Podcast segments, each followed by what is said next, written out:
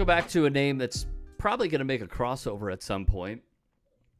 That is Francis Ngannou, Ooh. who has said through his own words and actions that Dana White and the UFC did not take care of him because they would not budge on basic things that are offered in various sports. And I concur. The question now is who does he take on exactly? So Eddie Hearn has said we want a title fight for AJ. If we can't get it, and Ngannou is next, maybe.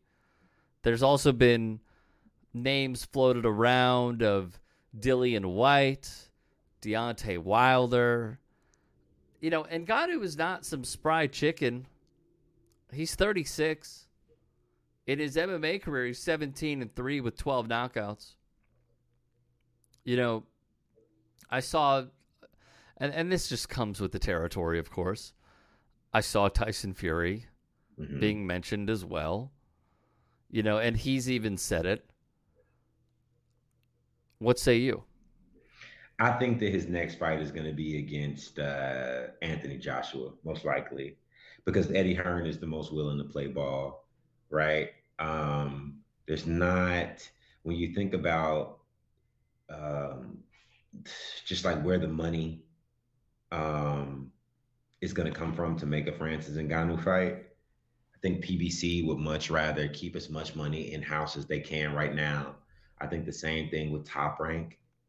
You know, for some reason, I'm getting that. You know, they they really want to like, they really want to um, be conservative with their spend, and I think that uh, still DAZN and Eddie Hearn, as much money as they lost, are the ones that are still like willing to make the biggest swings. Uh, I think Tyson Fury probably makes the most sense, but after Eddie Hearn comes out and he's like, "Yo, fuck it, I'd love to make a, a fight between him and AJ because AJ will win that fight." But then there's Yep. always the inherent risk of what if AJ gets clipped with something, right? I think that is a more, I think that's a more scintillating fight that the that the audience can really sink their teeth into because what if AJ gets hit? Well, that's that hit? that's what sells the fight. exactly exactly and so it's a fight that eddie can sell um and to that point i just want to say this and you didn't ask but i think that if you have to think about who's the winner between the ufc and francis and Ngannou, i think that it's francis and Ngannou. Without question. Without question. The highest payday that he could have got from the UFC is probably dividing by three of his total purse of what he would make in a fight against AJ or Deontay or Dillian Whyte or Tyson Fury, if not more. Yeah, you don't even it, exactly eh, one hundred percent. And the things that he was asking for, it's a negotiation. You go into there, he was asking for a boxing match, health care, and I think the opportunity to get sponsors or something like that. All things. None of the shit was. None of this stuff was like, you know, where do where are we gonna, you know, where are we gonna pull this from? You Right. know what I'm saying? Like, even if they would have said, listen, Francis, we're just gonna sign you and we'll let you do a boxing match as long as we can eat off the revenue as well. I think Francis would have been pleased with that. Poten- potentially, but you know, this is a whole nother topic. But UFC fighters should have health care. Like that that is a non-starter. It should be a non-starter for anybody that is going into an MMA career. If the fighters would band together again, a whole nother topic. If the fighters would band together, withhold their labor and say this is no longer a point of contention, it needs to happen, it would potentially happen. But they all but the fact that they don't is absurd to minimize well, this. I'm not right, and and I'm not gonna I'm not gonna um, present myself as the MMA expert here. I am a fan. I'm a um I'm a fan of the sport, but I'm not as well read on the box on the particulars as I am in boxing. So what I will say, the thing that makes the most logical sense to me is go and give Francis the thing that you've already made a precedent for. The thing that they've already made a precedent for is that they'd be willing to make super fights when those fights make sense. Mhm. You've already let Conor McGregor go and fight Floyd Mayweather. And unless there's something that we don't know about the economics, about how much they were able to uh, make, um, why not go and pick up some free money? That is a good question. You're, you're doing it anyway, right? They don't have a precedent for giving fighters health care. So I agree with you. Fighters should have it, but I can also see the logic for them saying, we're not going to create it for Francis because now all these other 100, 200, 300 fighters on our roster are going to request that. That's That messes up our business. We can't allow these fighters to get sponsors because we've already sold off all the sponsorship rights and we don't even have the capability to do that. Okay, I can see that, but you've already let Conor do it. Mm. So why wouldn't you let Francis do it when he could potentially make just as much, if not more money than Conor did with Floyd? Right. Fair point. I also don't know why either they haven't replicated this yet because they have the names. They had Francis Ngannou, they had Nate Diaz, who is a master promoter of his own fights as well that easily, his own words, easily could have gone into a boxing ring. So I, I also am very interested in learning more as to why Dana White and the UFC essentially ixnayed it when it appeared to be a cash cow. Unless they really got nickled and dimed, which I doubt. No. I, I I don't know why we haven't seen more of these. It seems well, like there is an appetite for it. Dana will go out on record out of his mouth and say the biggest boxing pay per view was made between Conor and Floyd. And uh, Conor will go on record and say that he made a $100 million fighting Floyd.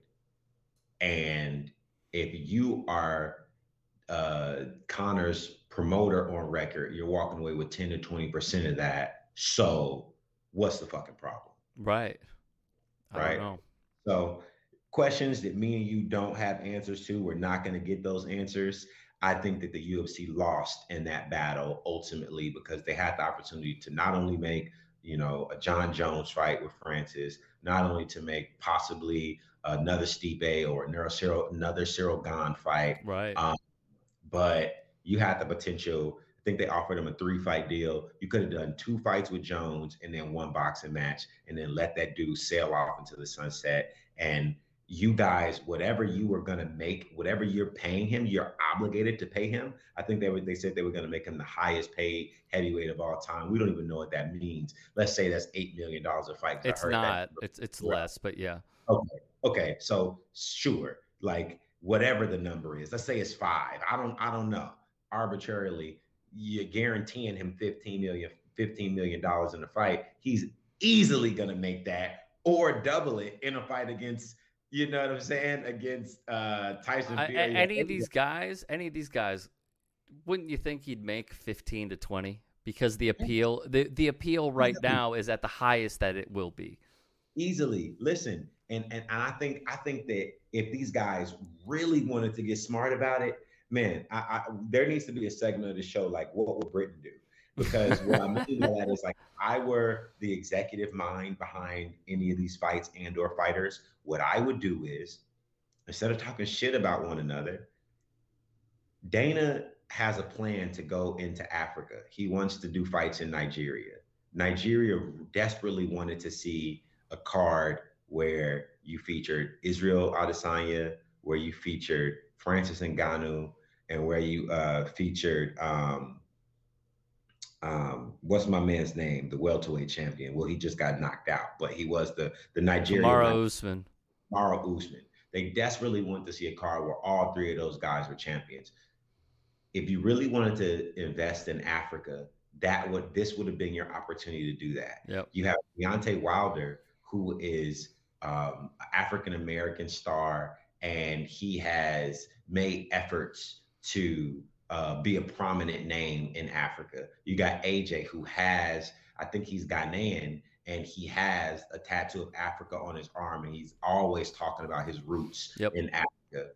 If you really wanted to be smart about this, you you, you would have re-signed him, gave him gave in on the boxing match, and then made a hard effort to get him to fight one of those guys in Africa, where you easily, easily because of the spectacle you would have sold out at the gate. you would have done something good on the continent, and millions of people would have tapped in to watch this around the world. But because people are egoic and short-sighted, they can't see how to, you know, do these things. Because if I give in here, that right. means that I give in there. It's not a zero-sum game. Is the point that I'm trying to make. Everybody yeah. won, but at the end of the day, Francis and Ngannou wins this fight. He wins his fight against the UFC. I agree completely. And I also think that it'll potentially empower the next person to do the exact same thing until there is realistic change within the UFC. They've done a lot of good things. They've done some very terrible things as well. Letting the greatest heavyweight of all time just walk is going to remain a puzzling conclusion to their business model. Hey, it's Rick. We just want to give a special thank you for supporting our show and our vision on the world of boxing. Now, don't be like Curtis Harper and show up without contributing, y'all. Drop us a follow, subscribe to the podcast, leave a review, tell us how awesome and handsome we are if you want to, and let's build this great community from the ground up. We love you and appreciate you. See you next time.